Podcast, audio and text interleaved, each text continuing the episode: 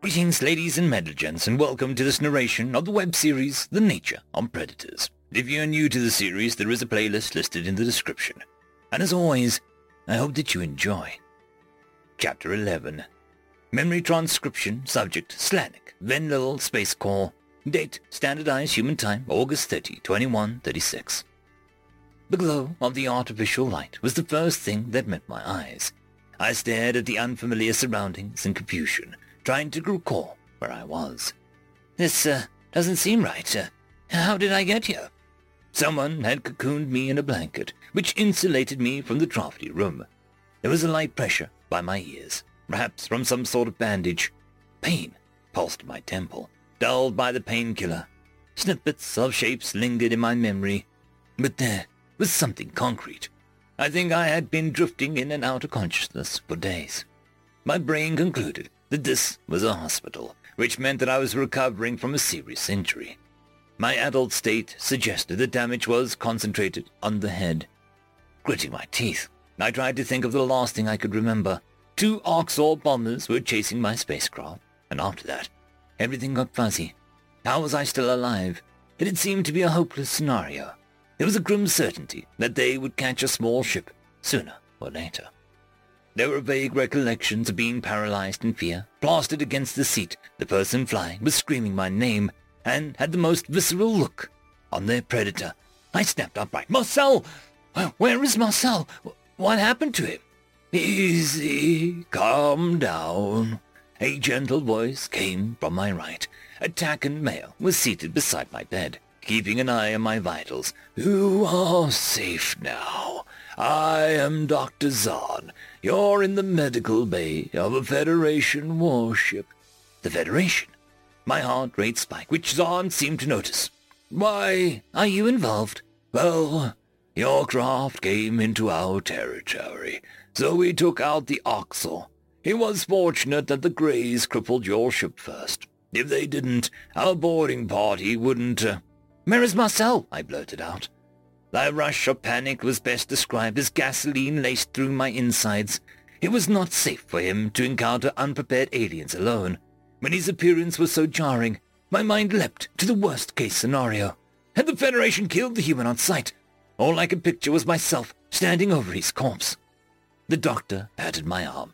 He is not here. Rest easy. He is not a threat. He's alive. I exhaled. Please, take me to him. I don't think that is a good idea. I need to see him. I won't be able to function if I don't. I staggered to my feet, but wobbled when I tried to walk. Zahn caught me with a grunt, setting me back on the bed. Sympathy flashed in his amber eyes, as if he sensed my desperation. The doctor retrieved a wheelchair from the storage closet and eased me into it. Captain Sovlin is going to kill me, but if that's really what you need to heal, then... Uh, all right. Zahn grumbled. The Tarkin doctor pushed me into a hallway, steering us past maintenance rooms and lounges. My concern intensified as I received pitying stares from the crewmates we passed. It reminded me of the look people had when they learned a species' homeworld had been destroyed by the Arxur. Had the Federation assumed that the humans attacked Venlil Prime? Oh God, how long have I been out? They would at least hear Marcel out, right? They're rational people, I tried to convince myself. I need to back up his story before something terrible happens. I have to speak to that captain at once. A pair of automatic doors creaked open, and Zahn rolled me into an observation room. A throng of officers stood by the glass pane, which proved to have viewed into a holding cell. They seemed to be pointing to a spot in the corner, from their whispers I caught the words non-responsive and hungry. My blood turned to ice as I realized that the tan mass of Nook was. Marcel was curled up in a ball, hugging his knees to his chest. The human was shaking from head to toe and looked gaunt enough to hardly be recognizable. His coverings had been removed, leaving his form exposed and barren. His face was buried in the wall, so I can only see the purple bruises lining his spine. A desperate scream poured from my mouth. I pitched and agonized. I flung myself towards the window, crawling on all fours. The sounds of the doctors trying to pacify me, and bewildered shouts of the captain registered, but I drowned them out. Marcel! I screamed. Pain laced through my vocal cords from the volume, but it hardly felt it. The human lifted his head, craning his neck towards the glass. The moment his face became visible, I gasped in horror. Claw marks traced his right cheek, deep gashes. Marcel hadn't even bothered to clean off the dried blood, perhaps losing the ability to care. The sockets around his hazel eyes were puffy and bruised. The left one was severe enough to be swollen shut, and add insult to injury, the thick metal band that was clasped around his neck, restricting his airway. The human rose on weak legs, but stumbled to the glass, his gaze locked on me, and his lips curved up slightly. The band on his neck crackled with electricity seconds later. With a yelp, the predator collapsed in a heap. One of the officers must have triggered the shock as a form of punitive control. My heart twisted, watching my friend racked with pain. I snarled towards the Federation posse. Stop that! The one I believed Captain Sovlin blinked in confusion. It is snarling at you. That's how humans show happiness. They don't have tails or movable ears, I growled. The electric current ceased. To my relief, Marcel languished on the floor, clutching his throat. The skin beneath the collar looked red, as though the human had been zapped repeatedly. I was amazed that he found the strength to answer my call the first time. Marcel, I repeated. The predator struggled to a kneeling position and pressed the splayed hand against the glass. The Federation officers backed away, like they thought that he could reach through the solid object. Tears welled in my eyes. The poor guy was struggling with such simple motions. I met his gaze and placed my own paw up opposite his palm. Slanek, Marcel croaked. I am happy you're okay. I was worried. I pinned my ears against my head with concern. The human's voice sounded weak and feeble. I could only imagine how much he was hurting, looking at the wounds all over his body. By my estimation, they weren't feeding him either. The Federation was letting him endure a slow death by starvation. I sniffled, wiping a tear off my face. I am so sorry, Mark. It was my job to protect you, Vanda. I failed. I left you all alone. Don't cry, but please. It is not your fault, the human murmured. Dr. Zahn seemed floored by our exchange, as though he didn't understand what was happening. A paw grasped my scruff and dragged me away from the glass. I reared my assailant, flexing my claws as best I could. There was no chance I was letting anyone take me away from the human. What is wrong with you, Slanek? Captain Sovlin set me down in the hallway, deflecting an attempt to swing.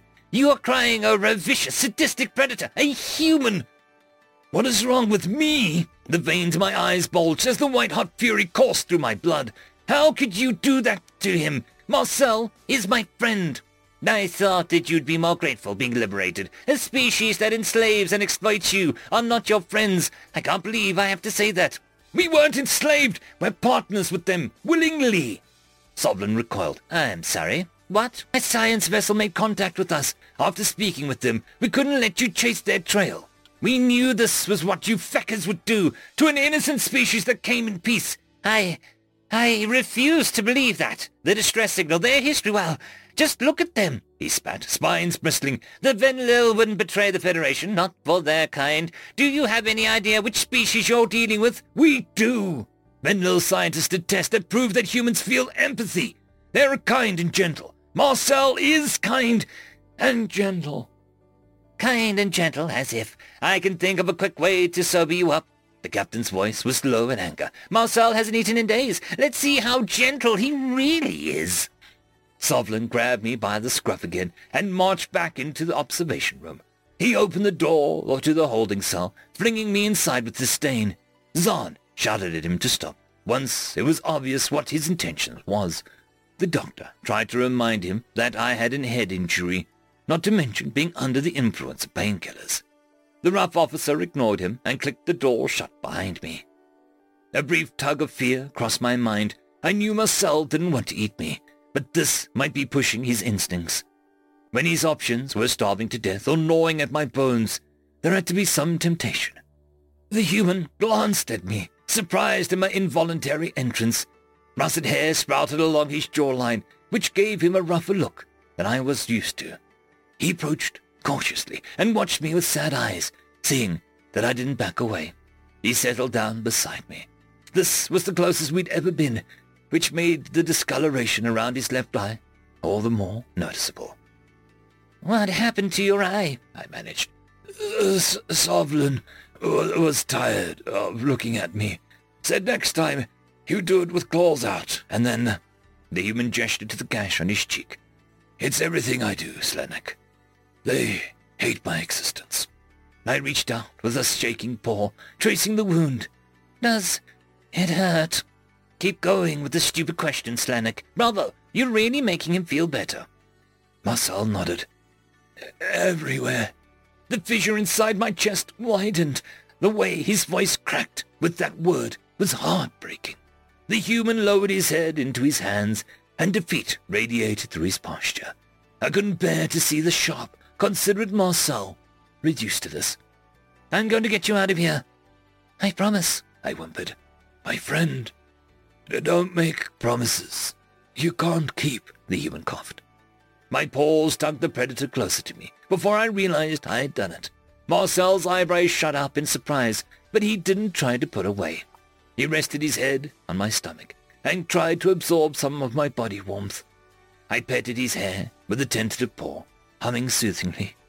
His oily mane was softer than I expected it to be, except for the strands that were crusted with dry blood. The human closed his under eyes, relaxing into my arms. A more peaceful expression settled onto his face, and I observed him with fondness. Sovlin was right. I saw exactly how gentle Marcel was, with his bruised skull cradled in my lap and his shivering body snuggled up against mine. He seemed so frail and innocent. But I will get you out of here, because you are my brother. You are my friend, I whispered, and I love you. I thought Marcel didn't hear me, because there was no reaction or response. It wasn't until I saw a tear trickle down his cheek that I realized he had. The human reached out with a feeble hand and brought my paw over his chest. The steady beat of his heart ebbed into my toes, warm and rhythmic. At the glass pane, the Federation officers gawked at the affectionate scene between a predator and its prey. End of chapter. Chapter 12.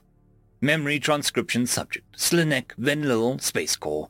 Date, standardized human time, August 31st, 2136. I don't remember drifting off, but it was incredible that my instincts allowed it. There was no greater state of helplessness than during slumber, between diminishing awareness and the inability to react to threats. I wonder if Marcel understood how deep of a display of trust it was, that I could fall asleep in his presence at all. The human had stirred by the time I awoke, and was crouched in the corner watching me. I swished my tail at the predator, and he smiled in return.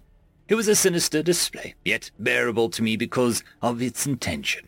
It's terrible as his physical condition was, his teeth flashing meant that he was in better spirits. And that was all that mattered. That wound must be bad if you're willing to go near me now. The humorous lilt had returned to Marcel's voice, though it sounded strained. How are you feeling? I pawed at the bandage. Better. I think I can walk again. Oh dear, the human sighed. I didn't realize you couldn't move, so that's why you didn't run away. And I, I guess I heard what I needed to hear yesterday. I've been delirious. Sorry. No, you didn't mishear a word. And I meant what I said. We're in this together. The sound of his stomach rumble overshadowed the conversation moments later. The gurgling persisted for several seconds, loud and insistent. Marcel's expression morphed to embarrassment, and the hint of an apology danced in his eyes. I think he figured it might be uncomfortable. But it only jogged my worry for his health. No animal could survive without sustenance. Have they, uh, fed you at all? I asked. The human shook his head. No. What about water? I'm thirsty myself. Marcel pointed to a rusty bucket in the corner, which was about half full with greyish liquid. The thought of lapping from that filthy container like a wild beast made me nauseous. If more time passed, though, it wouldn't be much of a choice. I didn't want to take the only resource the human had, for now. All right, we've got to get you out of here, I said. You think, and I'll think. We'll come up with something. I glanced towards the glass pane, trying to figure out how to persuade the Federation officers. The captain was absent, which was a small point of relief. The ship doctor appeared to be in a heated discussion with a Kolshian male. Maybe our companionship had given them second thoughts about humans. I swiveled my ears towards them, straining to pick up their words. Dr. Zahn raised an eye ridges in disgust. More drama. We should have never thrown him in there, Rissel. I know, the silky voice answered. Captain told me I could spring Slanek once the Predator tries something. He just wants to scare some sense into him. Sovlin wouldn't let it eat a pup, you know. But what if it pounces on him faster than we can activate the shock collar? I can't undo a broken neck. Zahn argued. Slanek needs medical attention, regardless, and I'm not going in there. And what do I tell the captain? Make up a story. Slanek is awake now, and the human is separated from him. This could be our only chance. We can get him to move slowly towards the exit, and fry the predator if he tries anything. I glowered at the observation panel. Feck you! I'm not going anywhere without Marcel. The human squinted in confusion. With his lousy ears, there was no way that he could hear their hushed words. The two Federation officers shared a glance, before fixing me with patronizing looks. Slanek! You're not thinking straight, Rissel hissed. If what you say is true, then Vindel have fallen for a dreadful ruse. These humans just want you to give up our secrets. They'll discard you as soon as they've drained you dry. They are not your friends. That's rich, coming from a crew that tossed me into a cage, intending for me to be attacked by a predator. Rissel sighed. That was Sovlin's doing. He didn't consult us. Listen to me, Slanek. That thing is twisting your compassion against you. Zahn pleaded. The Arxur allowed us to uplift him, and only then did they attack. I'm sure your, uh, Marcel mimics very well, but it is not real. These humans are just paying along to their benefit. You don't think that any Venlil considered that? The tests we did literally analyzed human brain activity. Rissel blinked in confusion. What tests? Sovlin didn't tell you, I gasped. Our experiments recorded how humans respond to violence. And guess what? Their brains lit up with pain. You can't fake empathy on a biochemical level. The two aliens were quiet, as the weight of my revelation sunk in. I recalled my own skepticism when I first learned of the humans' benevolence. There would always be the voice in my head suggesting that they wanted to hunt me. Our entire evolution hinged on avoiding predators, recognizing them as threats on sight. It wasn't something that we could unlearn. You're either misinterpreting the results, or humans altered them. The doctors waved a paw dismissively, and eyed Marcel with an undisguised loathing. I can't listen to this, Slanek. Not from one of our own. Perhaps by the time I get back, the first officer will have snapped some sense into you. As his counterpart stormed out in a rage, Rissel inspected the human's behavior with curious eyes. The grizzled veteran seemed to be the only one listening to a word I said. My disclosure seemed to affect him since he began pacing back and forth. It violated every facet of our moral code to treat a feeling person with such cruelty. Now was my best chance to persuade him into making Marcel's situation more livable. Marcel needs to eat, I said, trying to keep my tone calm. He will starve if he doesn't. Why should I care? The officer growled. I have no idea how long humans can live without food but it's not forever. What use is he to you dead? Also, it's torture to me to watch him starve. If you won't do it for his sake, do it for mine. Rissel waved across her in frustration. Do you really expect me to carve up an animal and serve it fresh on a platter? Or are you saying that you'd be the one to slaughter it for this, uh, predator? Humans eat plants, in fact. Marcel only consumes vegetation. Please, if you have any decency, I beg of you, give us something, anything. There was a hint of pity in his gaze as he scanned Marcel's visible ribs. I could tell he didn't like seeing any creature suffer, no matter what it was. Rissel fished the half-eaten remains of a purple fruit out of the waste bin, wrinkled his nose. I'm... I'm... I'm gonna put this right at the door.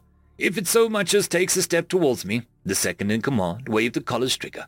This is all I can manage. Sovlin would notice if I take seconds from the rations. The door slid open with a loud creak. Rissel tossed the fruit inside like it burned to the touch. I scooped it off the floor, trying to push down my revulsion at the bite marks on its side. In his current state, I think Marcel would eat it even if they were covered in literal crap. The human snatched the fruit from my paw without a second thought. He tore into it, wolfing it down into the ravenous gulps. It was all he could do not to swallow it whole. He slumped back against the wall, quivering, and then proceeded to suck the juice off the grimy fingers. It wasn't anywhere close to enough to satiate the human's appetite or provide adequate nutrition, but Rissel was the only one to offer him so much as a morsel. So I wasn't going to complain. Hopefully, it was enough to take the edge off Marcel's hunger, to ease a bit of the desperation. Thank you so much, I told the first officer. It means the world to me. Yes, Marcel rumbled. Thank you, Rissel. I am appreciative. Rissel met the predator's eyes, shuddering from behind the safety of the glass. My guess was that the captain gave orders to not let the human speak. However, I suspected the first officer was curious to see what the predator would say, and just how lucid one of his kind could be. A cuddly, furless fruit eater didn't seem at all like the bloodthirsty predators the Federation said they were. Why would you want to fight the Arxur, human? The officer asked suddenly. Is it to claim the galaxy as your own catch? To rid yourself of the competition? The, the Greys kill children. They eat sentience. It's, it's not enough reason to fight. Marcel rubbed the chafed skin under his collar, wincing. Humans are lonely. We wanted to be your friends, but you all think we're monsters. Rissel sighed. And what do you do to your friends? We protect them. We stand by them unconditionally, just as we are loyal to the Venlil now. How can you prove that you aren't using them as your playthings? You're telling me your instincts aren't tempted at all, having a vulnerable creature like Slanek at your mercy. God, no. Humans dote on animals much less cute than him, you know. Look at the adorable facer. All I can think of is about is his safety. Prove it to... Captain Sovlin burst into the observation room, staring daggers at his first officer. The root of his exasperation must be walking in on his subordinate, conversing with the predator. Zahn was tailing close behind, no doubt having informed the boss about troubling statements. The doctor had a smug look on his face. You're under his spell too, the brutish Gojid spat. Clearly, it's dangerous to let it start talking. If it can entrance you so easily, anyone alone might succumb to its charm. The captain leaned towards Rissel, and the Kolshian flinched away from his threatening scowl. Sovlin nabbed the collar's trigger out of the officer's tentacle. He looked at me, noting how I backed towards Marcel, and shook his head. His spine stood on end, fully extended. It made him appear much larger than his true size. Get Slanek out of there, Doctor. The leader spat. I'll sign off on the psychological treatments you recommended, and we'll cure him of his delusion. No, you can't take me away, I snarled. Sovlin sidled up to the cell door and waved at me to come to him. The idea of being placed under Federation treatments terrified me. What if they convinced me that Marcel was evil or erased my memories of him? A pitiful whine vibrated in my throat, and I skittered away with my tail between my legs. The human moved forward to protect me, placing his bony form between me and the captain. How could he be worrying about me still, after all he'd been through? I mean it. I won't come with you, not willingly. My voice shook with fear, but I managed to squeak out the words, Why would I ever want to come with monsters like you? Would you rather watch us dissect your human? A crazed light flashed into Sovlin's eyes. It was the look of a man who was at the end of his rope. I think it is time we open it up, see what makes it tick. Terror radiated through my blood as the captain's chilling threat. Marcel faltered in his protective stance as he processed what was said too. The Gojid looked him right in the eye, then jabbed a slender claw in the collar remote. The predator was down in an instant, too weakened to maintain his footing. Sovlin advanced on his prisoner, and I tried to get in the way. He merely shoved me to the floor with a disgusted grunt. Zahn took that as his cue to rush inside the cell and scoop me up in his sturdy arms. Panic filled my psyche, as though it were my own life in the balance. My self-preservation kicked into overdrive, filling me with a burning urge to escape. I tried to rise out of the doctor's grip to no avail. My friend's eyes narrowed as he noticed I was gone. He struggled against the pain, propping himself onto his elbows. Sovlin's face contorted with hatred, and he dealt a kick to the convulsing Marcel's head. There was a sickening crack, which I recognized as a sound of bone breaking. Blood gushed from the misshapen nose like a fountain, and the human howled in agony. It was a primal cry that made my heart burn in my chest. The captain was unrelenting in the shock administration, electrocuting the predator non-stop. The human's complexion was turning bright red. Then he struggled to breathe, his veins bulging at his pallid skin, and his teeth chattered at his jaw. He rolled onto his back, unable to muster any more fight. The Gojid lowered his hind leg right onto the spot on Marcel's ribs with the most bruising. The predator's scream seemed to satisfy the captain. It is time to end this. Sovlin drew his sidearm and flicked off the safety. I should have done this at that start, instead of wasting our oxygen prolonging this wretched life. Marcel gaped in horror, inching out from the observation room. Sir, we need to keep it alive, at least until we know more. There is nothing more I need to know. I want it off my ship, the captain roared. The first officer closed his eyes, but didn't act to intervene. The voltage ceased as the Gojid turned his attention to his weapon. Sovlin towered over Marcel, pressing the barrel to the human's temple. Those hazel eyes had come to a door, stared up helplessly, glossed over from pain. There was nothing I could do as my predator friend faced his execution. End of chapter. Chapter 13. Memory transcription on subject Slanek, Venlil Space Corps. Date, standardized human time, August 31st, 2136. The thought of the world without my human was too much to bear. After all we'd been through, he felt like a long-lost brother, rather than an alien predator. I would never hear his voice, message him in a chat room, or fly a spaceship with him again.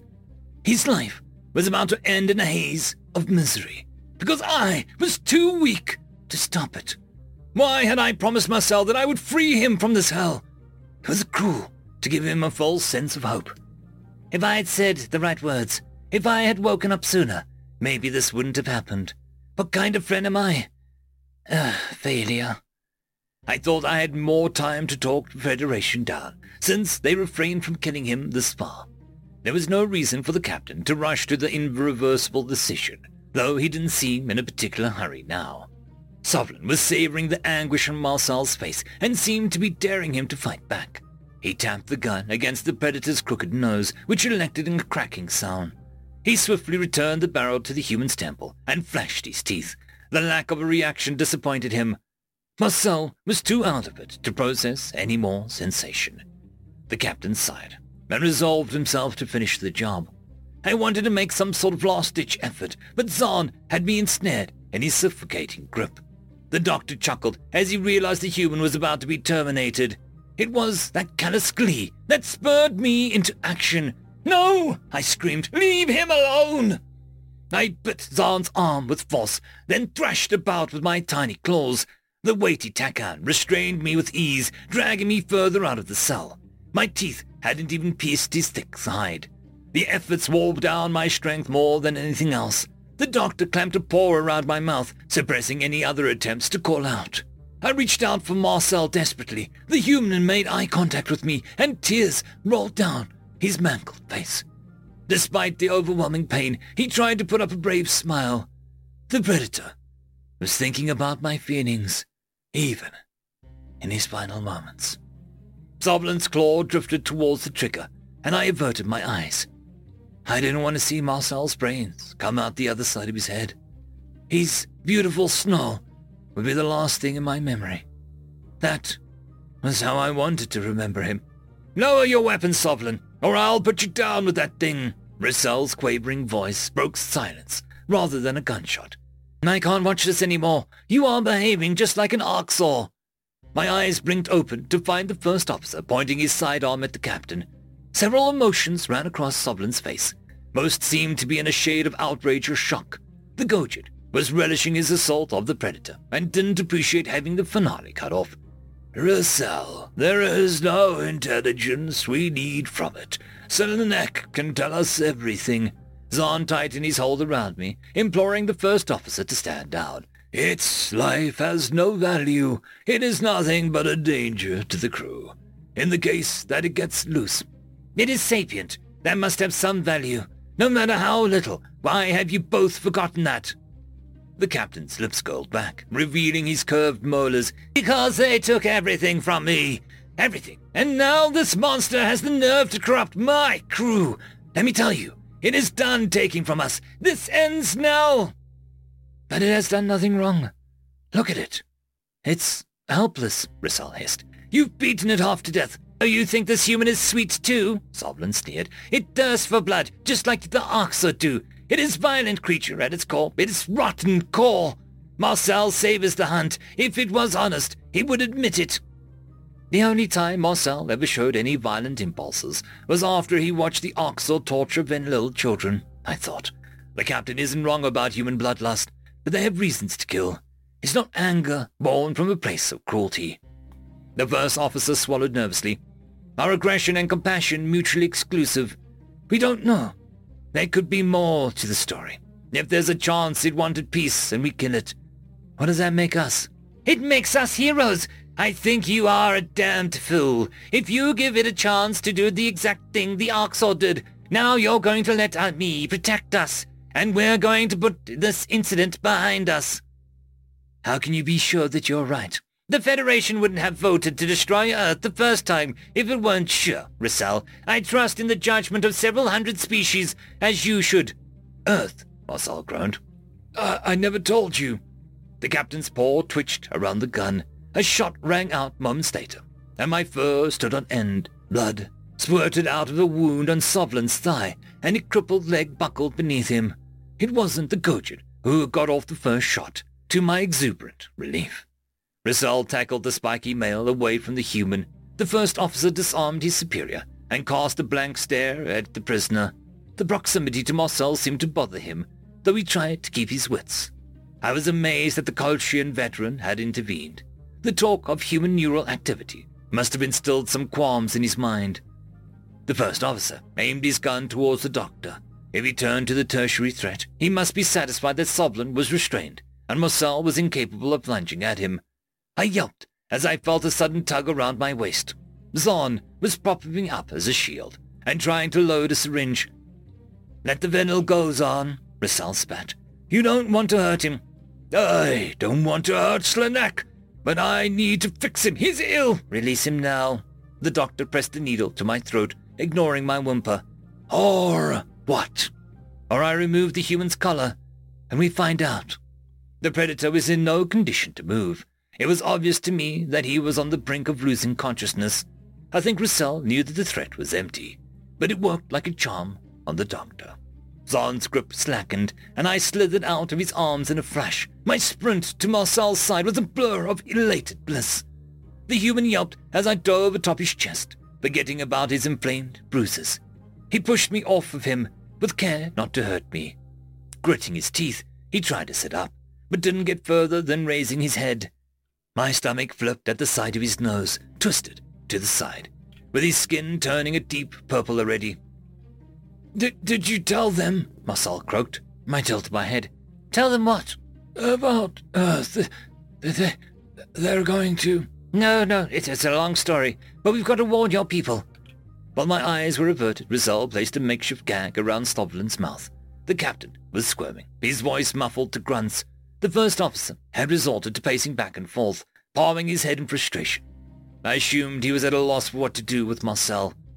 Intervening to spare the human's life was simpler than releasing him. At the end of the day, Rissel was a frightening Kolshian with a gun. He was the primary obstacle to our path of getting Marcel home. I contemplated an angle of persuasion, since my odds of fighting him, unarmed, seemed paltry. If the human dies, why did he shoot his own captain, I thought. Surely he realizes he's too far in to back out now. He wouldn't want his treason to be for naught. Rissel, we've got to get Marcel out of here. He needs a doctor, I pleaded. I know, and Zahn would poison the thing as soon as it's treated. Rissel sighed. If there's billions of these predators out there, I suppose letting this one go isn't going to make a difference. Even if... Uh, never mind. I better not give him time to change his mind. He really sounds like he's having second thoughts. I flicked my ears towards Marcel. How are we going to move him? The first officer surveyed the vicinity. His eyes landed on a wheelchair Zahn used for me yesterday. I sensed his hesitancy to retrieve it from the observation room, with Sovlin still grumbling curses and Marcel trying to sit up. The Kolshian tapped me on the shoulder and pressed a gun into my paws. If, um, Sovlin or the Predator try anything, shoot them, Marcel growled. I'll be gone a few seconds. The officer sprinted over to the wheelchair resting spot, like a predator was chasing him, which I guess he felt like it was. He rolled it back to our location and almost fell over when Marcel glanced at him. I considered pointing the gun at Marcel, since I didn't trust him to treat the human like a person. The Kolshian was a bystander to Sovlin's torture, after all. Even now, he kept referring to Marcel as an it, or the predator.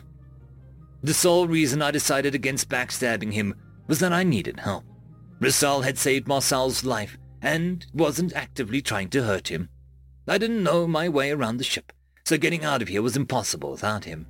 Not to mention that the veteran was stronger, well adapted to stress, and more adapted to combat. The first officer seemed oblivious to my deliberation. As he stepped away from the wheelchair, he reclaimed his firearm, brandishing it with shaking graspers. I was by far at least threatening entity in the room to his brain. Move the human to the chair, Slanek, Marcel grumbled. I can't. I'm too weak. You have to do it. I... I don't want to touch it. Grow up. He won't bite. Marcel huffed, but slowly knelt by Marcel. He reached out with a grasper and hissed in disgust as it touched the sweat-soaked skin. His breathing devolved in sporadic gasps as the fear chemicals became unbearable. When he lifted the predator, I worried his grip might falter. The human shouldn't be dropped, especially in his current condition. With eyes the size of moons, Rissel deposited my friend into the chair. Marcel yelped from the rough landing. My lip curled up without thinking, an instinctive warning to not hurt the predator. Don't give me that look, Slanek. I'm trying my best. The first officer spat. I don't see you doing anything to help. I want to help. I'd do anything really. God, I'm sorry. That was harsh. I apologize. Marcel took a deep breath and positioned himself behind the predator. This is overwhelming for me, okay? Crap. Let's get moving. Marcel was wheeled out of the cell by the trembling Kolshian, past the watching Zahn. I made eye contact with the doctor during my own exit. The Federation officer, carting a wounded predator away with a mesmerized Venlil in tow, sufficed to say. It wasn't his desired outcome. The Tacnon seemed to be having an aneurysm at the sight of our posse. You're making a big mistake. Humans are sociopaths, murderers, Zahn screeched. Rissel pointed at the door. You get in the cell and treat Sovlin. I prefer if he doesn't bleed out. The medic bared his teeth at us. He slunk inside with reluctance and began tending to the captain's injury with his kit. Rissel pressed the button outside the cell and the door slid shut. Several clicks indicated that it locked behind us. Clearly, the first officer didn't want his devious shipmates pursuing us or tipping us off to the crew. Realization flashed to the doctor's eyes as he slammed a paw on the wall in frustration. Why didn't I do that to you all? Zahn wailed. Rissel snorted, waving a shiny object. Because I have the key. The hint of a smirk played on Marcel's face, which showed that he was still conscious. I was pleased to see him responsive, though I hoped he didn't start laughing. The last thing we needed was the first officer thinking the human was growling. It was going to be difficult to get the battered predator out unnoticed, as things were. Marcel, aren't the crew going to wonder why the predator got loose? I asked. Won't they freak out? The first officer thought for a moment, then he yanked the fire alarm, then pressed a button on his holopad to trigger an evacuation order. An automated message relayed the command to the abandoned ship, while the overhead sprinklers doused us in cold water. This guy is smart. I'll give him that, I thought. Maybe he will be useful. Nobody would question an officer moving a high-value prisoner under emergency procedures in this current state. Marcel appeared sedated, so that might limit panic too. Giddiness abounded in my mind as the thought of freedom. Returning home with my best friend might have been a trip to paradise, as far as I was concerned. It felt like we had been given a new lease in life. With uncertain steps, Rissel guided us into a shuttle bay. Several ear-piercing screams were our greeting once the crewmates detected a half-conscious predator. The way they pointed at Marcel made me seethe. The peoples nearest to the entrance tripped over themselves in their haste to get away. The first officer ignored them, pushing Marcel towards an unoccupied shuttle. He carried the human with less overt fight this time. His delicacy, as he placed the predator in the back seat, surprised me. The fact that he noticed his prior mistake through the haze of terror showed a great deal of empathy. Rissel clicked the harness over Marcel's with chest, which was forcing out shallow breaths. The Kolshian felt the human's pulse. The concern in his eyes reignited my own worries. The heartbeat must have been rapid or erratic. The first officer found a blanket under a seat and draped it over the predator's barren form. It was undeniably a kind gesture. Rissel seemed to care. Whether he would admit it was another question. As reluctant as I was to forgive the officer for his role in Marcel's abduction, I was worried about what would happen to him next. We couldn't leave the man who saved us behind to hang for treason. Come with me. I jumped into the pilot seat, firing up the launch sequence. You can't stay here, Rissel. They'll have you hanged. I'd rather face whatever the Federation has in store for me than live surrounded by humans. The first officer took a last look at Marcel, blinking rapidly. But I wish you both well. For the sake of us all. I pray that you're right about this. Please, you don't have to see the humans. I'm sure the Venlil will take care of you. And we can put you somewhere far away from them. For Marcel's sake, we have to dock at the outpost, assuming it's still there, I thought. I'm not sure how the humans would react to Rissel's presence, but we can cross that bridge when we get there. But that's not the point. I deserve to hang, Slanek. The officer's composure crumbled, and he buried his face in his tentacles. I don't know what came over me back there. I'm a traitor. You stopped a murder, and now, this is our only chance to stop a genocide. If Earth is attacked, there'll be no chance of peace. Not now. Maybe not ever. The fate of the Federation hinges on what we do. Are you really going to set that out? Rissel stepped off the craft, a torn look on his face. He stood motionless and pondered my words. No wise veteran wanted another predatory enemy. That would ensure the Federation lost the war. With a reluctant sigh, the first officer clambered back onto the ship. He squeezed into the back seat beside Marcel, leaning away from him. Regret was already etched on the Kolshian's gelatinous features.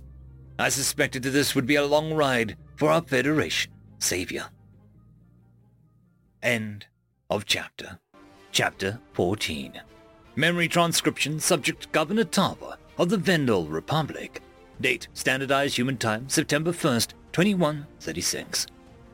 My visit to Research Outpost was intended to last half a day. At my request, Chelm, my diplomatic advisor, had crafted a speech to show our solidarity with the UN. The whole afternoon was a joint ceremony in remembrance of the humans who sacrificed their lives in our defense. At the end of it, I would send off the predators who partook in our civilian encounter. The volunteers of Doctors Without Borders and the Red Cross would board the initial outbound ship with their Venlil partners in tow. It was time for the humans to receive a proper integration into our society, and that meant moving planet side. That was less concerning prospect than it would have been before our experiments. There were zero reports of human-on Venlil violence during the past ten days, most of the complaints against the Terrans involved the predators trying to stroke our curly fur, which I found bewildering. That wasn't behavior I saw them exhibit with each other, so it couldn't be written off as social custom, perhaps a display of possessiveness. But overall, the trial of our species living together was a pleasant success, more so than any scientist predicted. The predators had the uncanny ability to bond with anything, and that allowed them to forge close connection within days. My mind defaulted to thinking of Noah and Sarah as part of my in-group at this point. I never could have imagined, when this all started, that I would look forward to seeing them as I did now. So they alive? Do you think they'll have good news? Sarah asked. The ceremony had come to an abrupt halt when General Cam informed the UN delegation of pressing development. A Federation shuttle barged into Venlil territory and raised a series of alarms. Its pilot claimed to be a missing patrolman Slanek, he kept repeating that his human companion needed medical attention in a hysterical voice. I would have kept it on the down low until we knew more, but Secretary General Meyer wanted everyone to be aware of the situation. He believed that if the change of plans wasn't explained, rumors would spread that the Arxur were attacking.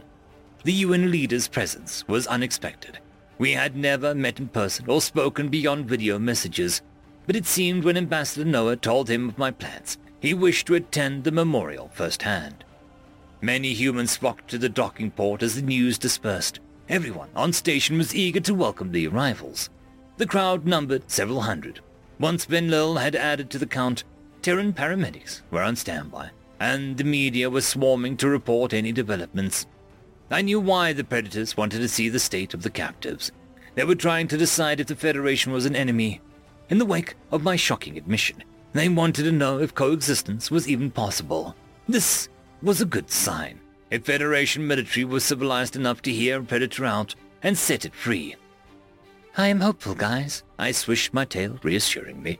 If the Federation let your Marcel fellow go, maybe I was wrong. Maybe they can see you for the sensitive and wonderful species you really are. I greenlit the plan for a preemptive strike days ago. Meyer's voice was slow and gravelly, flowing with a practice cadence. The General suggested that we need to hit the key Gojid launch points. I have no way of recalling our bombers, even if I want to. Damn it all! Noah cursed. I knew we were too hasty. The Federation will see this as an unprovoked attack. We're going to ruin all chances of peace. I patted the ambassador on the shoulder, hoping to quell his emotions. His brown eyes softened, and he gave me a appreciative nod. There was no sense of lamenting on what was already set in stone. All we could do now was address the consequences together. Proximity alarms shrieked as our sensors detected an unknown vessel within bombing range. The UN general switched them off, then granted permission for the inbound ship to dock. A few Terran soldiers lingered near the officers with assault rifles, in case of a trap. Their paranoia and suspicion had soared to new heights since they learned the galaxy wanted to kill them. I didn't have the heart to tell them that such a deception was a predator's tactic. Playing at empathy would never be the Federation's modus operandi. The exterior airlock creaked open, and Federation shuttle descended from the inky backdrop. It followed the station's landing beacon to guide through the opening and mounted its footings into the docking port with surgical precision. The craft was big enough to fit more than four individuals, and that was if they stacked on top of each other. The soldiers relaxed, satisfied that the ambush force was ruled out. It only took a few seconds for the port to repressurize, but I could sense the humans' restlessness. Anxious murmurs cycled through the crowd, waiting on the cusp of certainty, fueled the darker side of their imagination. The partition between the reception area and the dock receded once the sensors determined that it was safe. A silver-gray Venlil poked his head out from the spacecraft, which drew a few cheers from our people. A bandage wound its way around his ears, tying down the lone black tuft of hair in his forehead. The wrappings were soaked through with rich orange fluid. That flesh bleeding suggested that he needed medical attention himself. Human paramedics exchanged looks as there was no sign of their man. They shouldered their way past the Venlil. I could only see their backs, but they seemed to stiffen as they laid eyes on the interior. What had they seen? That we had not. How severe was the human's injuries? The predators toted the stretcher inside and summoned a gurney to wait by the ship. Loud calls thundered above the chatter to clear a path. That meant Marcel was alive, but I wonder why he couldn't walk under his own power. It also raised the question of how he incurred such a condition in the first place. Sarah pressed a hand to her mouth. My God, what have they done? I'm... I'm more grateful to you than ever, Tava. Noah breathed, shaken to the core. I should have never questioned your decision. I see now that you saved us from... Similar cries erupted from the onlookers as the paramedics emerged with a captured human. Marcel's malnourishment was apparent at first glance. His skin hugged his bones tightly, and his stomach was a flat depression beneath his rib cage. I wasn't sure if it was the starvation or the vicious injuries that caused the breathing to sound so strained. The poor guy's face was mashed to a pulp, bruised and bloodied. Whoever beat the human seemed to take particular offense to his binocular eyes. The way the sockets were turning black made my stomach flip. A metal band was fitted to his neck, and the skin beneath it was marred with minor burns. Why was that choker still on him? Nobody had taken it off. The Venlil almost seemed more incensed than the humans, the thought of the Federation doing that to their buddy sparked a predatory rage. My own blood boiled at such a grave injustice. Noah was right. That would have been him if I allowed it. I was wavering on whether I wanted the humans to show mercy to my old friends after all. Stop filming this, I hissed to our media personnel. Show some respect. Meyer crossed his arms. No! Film it. On the condition that you'll show it to everywhere. I want everyone to see this to document how the Federation treated one of ours when we declared war on these bastards. I don't want anyone saying that it was for no reason. Well, hold up, uh, if they realize their mistake and let them go, Noah whispered, maybe they're sorry and wish to make amends. They didn't realize anything. So the next horizontal pupil snapped towards us as he overheard the ambassador's comment. The captain was going to kill Marcel, and they're still planning to bomb Earth. What stopped them killing them? Did you talk them down? I asked in a soft voice. I tried, Governor. But they wouldn't listen. We escaped by the skin of our teeth because the first officer, Rissel, he incapacitated the captain. He escorted us off the ship. The Secretary General frowned. What happened to this Rissel? I brought him with us, sir. He's on the ship. I can't get him to come out. Uh, this uh, isn't exactly what I promised him. My ears swiveled towards the shuttle. I thought I could detect the sound of terrified whines amidst the commotion. Meyer looked like he wanted to retrieve the first officer himself and was about to start in that direction, though the grey-haired human didn't exude hostility. I feared he might escalate Rissel's emotions to blinding panic. Let me handle this, I said to the humans. Noah, Sarah, uh, you remember how hard it was for us, and there was only two of you. Meyer glanced at the astronauts and fell back as their nods affirmed my words. I ducked into the spacecraft and looked around. Huddled beneath the pilot's chair was the Kolshian male, with a dark blanket over his head. It was a pitiful attempt at camouflage. It would be amusing at a brighter time. The movement of fabric and the outline of his form were obvious giveaways. I imagined the human paramedics noticed Rissel, but they were too preoccupied with Marcel to coax him out. Within closer range, the whine sounded more like muffled screams. I clicked my claws on the floor so Rissel would know that the approaching person wasn't a human. The officer peeked out from under his top.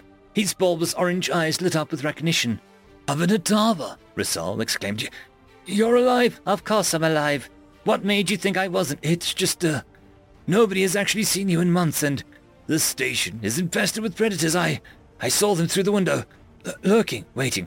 It is not infested, and they have a good reason to lurk.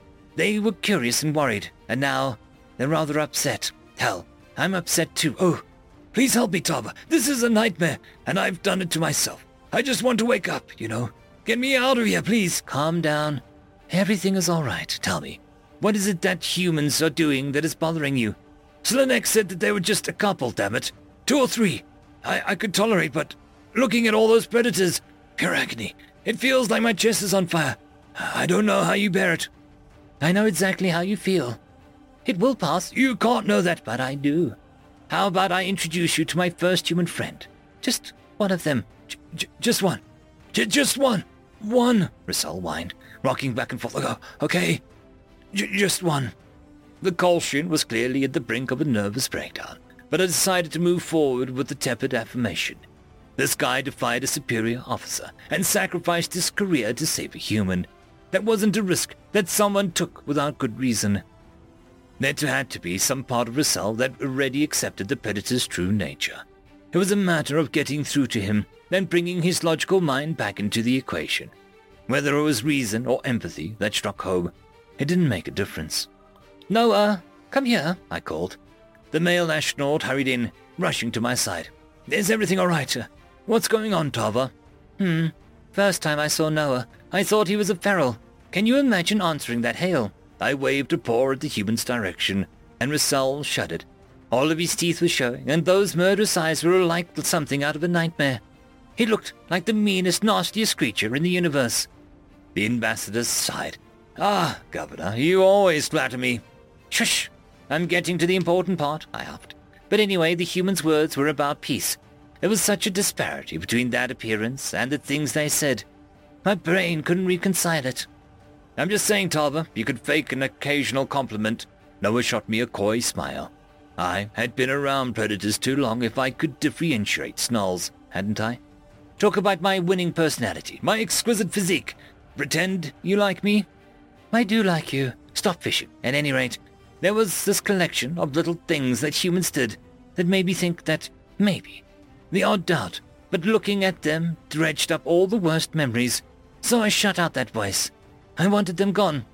Then, why did you stop Sovlin from g- g- getting rid of them? What happened? Rissel stammered. I teared up just a little, and the first thing Noah did was try to comfort me. I realized that I never gave him a chance. No unfeeling creature would pick up on the emotional nuances they do. That's when I knew. When did it click for you? It... he... The instant Slanek showed signs of distress, Marcel tried to protect him.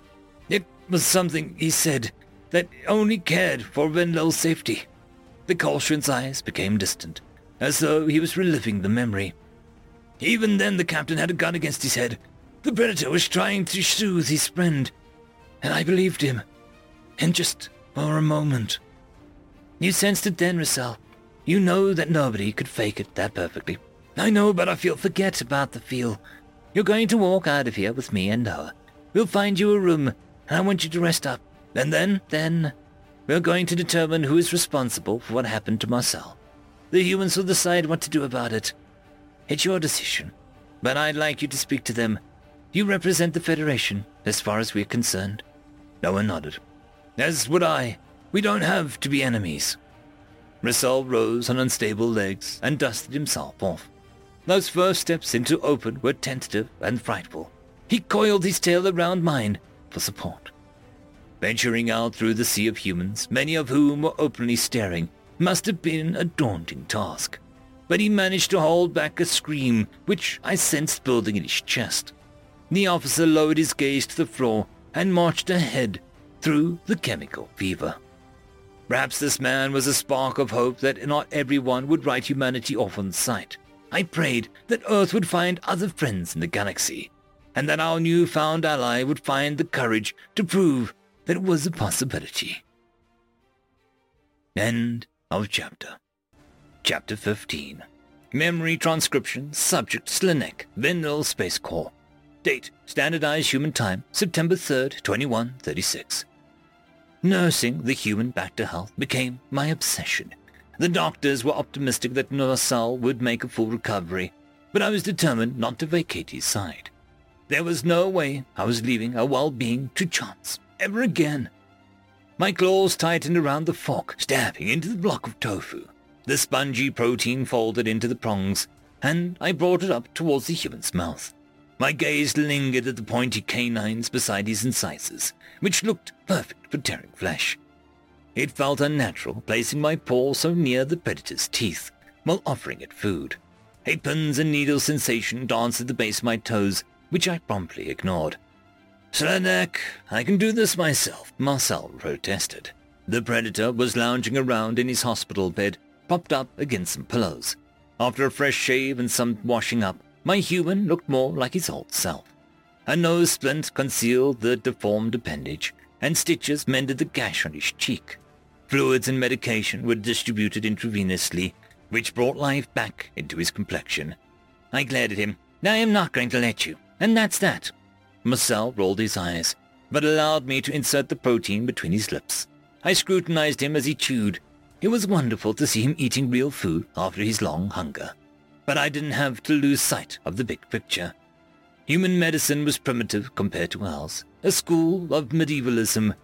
My vigilance was the only hope at preventing complications. All I knew was that Marcel's diet was essential to his recovery. It was my intention for him to continue to consume every calorie the medical staff gave us. I prepared a forkful of greens, which looked scrumptious and hereby, and shoved it at him. The red-haired primate sighed he tugged the plate from my stubborn paws and set it on the bedside table. You gotta stop babying me. I'm fine, buddy. Really. The human began to sit up and grimaced as pain scorched across his ribs. See? Good as new. Tears welled up in my eyes. No, you're not. I'm on the mend. This is new normal, and that's okay. I'm tougher than you think I am. You're very strong and resilient and brave, but what? I almost lost you, Mark. And it scares me how much that hurts. Ah, it's over, Slanek. I'm never going to let anyone hurt us again, okay? Come here. I curled up on the bed and placed my chin on the predator's thigh. Marcel reached out with his nimble fingers, the same hesitancy that always splashed on his face when he was worried about spooking me surfaced. His hand hovered over the back of my neck for several seconds, and my heart rate skyrocketed. What was he doing? My instincts despised the location of his paw, and the way his nails were aimed at my head. It was a slash away from my throat. Everything about the body language mirrored a predator about to pounce. No amount of trust could alter those ominous cues. My eyes blinked shut, and I summoned all of my willpower to remain still. I felt a light touch on my ear. The human palmed the right one gently, then moved to the other. A breath I didn't realize I was holding escaped. Marcel beamed when he saw me relax and took that as encouragement to continue. His fingers started beneath my chin and ruffled the fur at my throat. The human's claws nicked my skin. They were rather dull for a predator's offensive weapons. Oddly enough, it was more gratifying than painful. A happy mewl emanated from my chest. I nuzzled against his side and flipped onto my back. You're so cute, he whispered. Without thinking, I had exposed most soft and vulnerable organ, my stomach. Marcel tickled my belly with vigor, which was quite the overwhelming sensation. I was embarrassed by my undignified squeals and laughs, but my control was slipping. I rolled around in delirium, thrashing and kicking. The human had to catch me when I was almost tumbled off the bed. He winced from the abnormal strain, but refused to drop me. Affection and warmth shined in his eyes. Am I interrupting something? Sarah stood in the doorway, amusement on her face. She stared at me, the blankets on the floor, then back at me. Actually, you were, but not what you think. Marcel chuckled. what can I do for you? You look better. We're all happy to see it, she replied. But I just wanted a quick word with Slanek, alone. I tilted my head at the scientist, confused. Had the humans decided to blame me for my inability to prevent Marcel's injuries? Did they think that he would be better off with someone stronger and more competent as their civic duties? I couldn't fault them if that were the case. My human released his grip and gave me an encouraging wave. Her paralyzing reluctance made me slow to follow Sarah, so I dragged my feet to the secluded spot in the hallway. A mature individual would accept the consequences of their own failure, especially when that failure landed their best friend in critical condition. A whisker away from death, I can't let him go, though. I slumped my shoulders. Look, Sarah, I am so sorry for what happened to Mark. My best friend was, uh, terrorized by a madman, and I was nothing more than a liability. I take full responsibility for everything, I, and accept whatever the UN has decided. If there is anything that I can do to make it right, slow down. The scientist raised a pale hand. Nobody blames you, least of all Marcel. I think having you around is helping him immensely. You do? It's obvious. He's trying to hide it, but I figure he's in a lot of pain. That's what I was worried about. So then, um, what is it that you needed to speak to me about? Oh, stars. Is there bad news about Mark? Perhaps. It's not clear yet. If I remember correctly, he was frightened of torture by aliens before this, yeah? Sarah waited for my nod. She seemed concerned about how the phrase the next words. I think you need to be warned about what, how humans react to trauma. Our brains can often, uh, have difficulty processing it. I studied her expression closely. What are you trying to say? Is Marcel gonna go insane? Oh, that's not a polite word, Slanek. Everyone reacts differently. Marcel could be fine. And I hope he is, she said. But after what he's been through, he must be prepared for drastic changes in mood and personality. He could become depressed, forgetful, irritable, even hostile. Hostile? Nightmares and flashbacks are common in these cases, that can incite all sorts of negative reactions. My eyes widened in surprise. It never occurred to me that humans relived their worst experiences as vividly as we did. When I imagined how their brains worked, I always assumed it was different. No wonder Marcel was in a prolonged fog after watching Arxur torture clips on their first day. Why would a predator have such an overblown fear response and cling to memories of prior threats? They were on the other side of that equation in nature. Even if humans descended from prey animals, they hadn't been there for millions of years. I guess it proves that humans are just people, like us, that their emotions resemble ours. You didn't say negative, you said hostile, I pointed out. Sarah shuffled her feet. Well, the memories trigger our flight or flight response. Some people lash out with physical violence, though they don't mean to. I think that unlikely to hear, but it is to be stated as a possibility. My breath hitched my throat though I tried not to show my fright to the scientist. Physical violence. Being assaulted by a predator wasn't exactly on my bucket list. If a human lunged at me without warning, I doubted I could keep my composure. It would be tough to brush that off. The thought of Marcel, with his meaty hands clenched around my windpipe, stirred all of my subconscious fears. But I knew that that wasn't him. My human hadn't tried to eat me, even when he was starving. This mindless killer preserved my welfare, to his own detriment, and never displayed anything but kindness towards me. As long as it was unintentional, I decided I could forgive him for spontaneous violence. Sarah deemed it improbable, so in all likelihood it wouldn't happen. The prospect of mental torture that would drive Marcel to violate his principles was more concerning to me. Why are you telling me this? I questioned. Maybe Sarah thinks that I wasn't being supportive enough, or she'll teach me what signs to watch for. Human mannerisms are so alien as alien gets. I don't want you to fault Marcel, or to think that it's proof that humans are evil. I know how frightened you Venlil are of us. If any of those symptoms would be too much to deal with, it may be best that we find you a more suitable partner. My ears flattened against my head.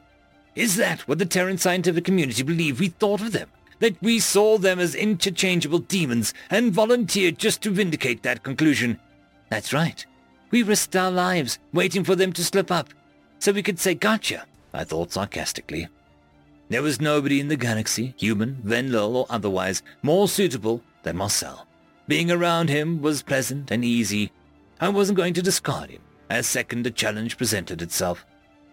You want me to leave him because he might be ill, I hissed. I don't want another partner. I want Marcel, and I'll deal with whatever happens. No, no, no, no. We don't want you to leave. That's the opposite of what we want. Sarah took a step back, trying to appear non-threatening. But your feelings and well-being are important too, Slanek. You must not discount yourself. Out of some sense of guilt or obligation. Obligation? I love him. Did you consider Marcel's feelings at all? To even suggest that I should abandon him, right when he needs me the most? It's cruel. It's heartless. We are thinking of Marcel. Listen, he is in a fragile state right now. You are the main thing reminding him that he is human. That is someone cares for him. What would hurt him the most is to hear you call him a monster. A furious growl rumbled in my throat. I would never, short of him eating my family in front of me. Anyway, I hate that anyone would suggest otherwise. Then I'll leave you be. Sarah's voice was measured, but there was pleasure in her eyes at my response. If you need anything, you know where to find me. I flicked my ears in acknowledgement and scampered back towards my human's chamber, without hesitation. After the mention of being pried away from Marcel, all I wanted was to have him back in my sight. What if he had an episode while I was gone?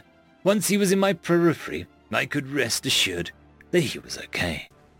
Marcel was cleaned his plate during my absence and was seated on the edge of his bed. His predatory eyes were staring into space, unblinking. There was a hint of a twitch by his lip, as if he was biting his cheek. The human jumped a little when I leapt onto the mattress. I coiled my tail around his wrist and noted how he slowly unclenched his fist. Slanek, he sighed, I missed you. Before, I had attributed his aloof moments to the primitive narcotics in the IVs, but in light of Sarah's words, it was apparent that the different culprit was to blame. I felt ashamed of myself for not picking up on the cues sooner. My preoccupation with these physical injuries caused me to overlook the obvious. What were you thinking about just now? I blurted. The human forced a smile. You don't want to know. I do. You can tell me anything, Mark. Not this. Try me. His gaze darkened. I'm thinking I wanted to kill Sovlin. Get in line. I'm quite serious. I was fantasizing about it. Does that make me a bad person? A bloodthirsty predator? I'd shed no tears over his death. It's not fair that he got away scot-free. You're a good person who's trying to process something terrible and yes, has more aggressive instincts. You didn't deserve any of what he did to you. Thanks, buddy. You don't have to thank me. I should have asked you about your mental health sooner. How do those memories make you feel? Are you able to talk about it? I don't know. When Sovlin was about to shoot me, I uh, felt relief that it was over. Profound relief. I was ready for him to pull the trigger. I was only sorry that you had to see it, and that Zahn was kidnapping you because of me. Don't worry about me. All that matters to me is that you're here, and you recover. That is why I need you to let me push myself, Slanek. I heard we're going to war with the Gojids, and I want to join even if it's just to fly a ship to run logistics. I need to be cleared for action. But you're safer here. Why would you want to risk your life again so soon? To go after Sovlin, to deal with my anger. All of it. I have to do something, and I didn't know how to tell you. It's been idle that drives me mad. Fine. When will we be leaving? The human blinked. We? I'm coming with you. If I have to stow away in your duffel bag, you can't get rid of me that easily. Moisture glistened in Marcel's hazel eyes and a low chuckle rumbled from his vocal cords. A silent vow formed in my mind that I would protect him better this time around. even if it meant shipping off to an active war zone, surrounded by trained predators with guns. Something told me that I wouldn't be the only Venlil tagging along for the humans' war efforts, though there was no formal declaration from the governor yet. I think we had chosen a side. The fates of our species were intertwined, for better or for worse. End of chapter. I would just quickly like to thank the T5 channel members and patrons. Caspar Arnholtz, Cam Maxwell, Barkey, It's Difficult to Pronounce, Lord Azrakul, and Arcadian.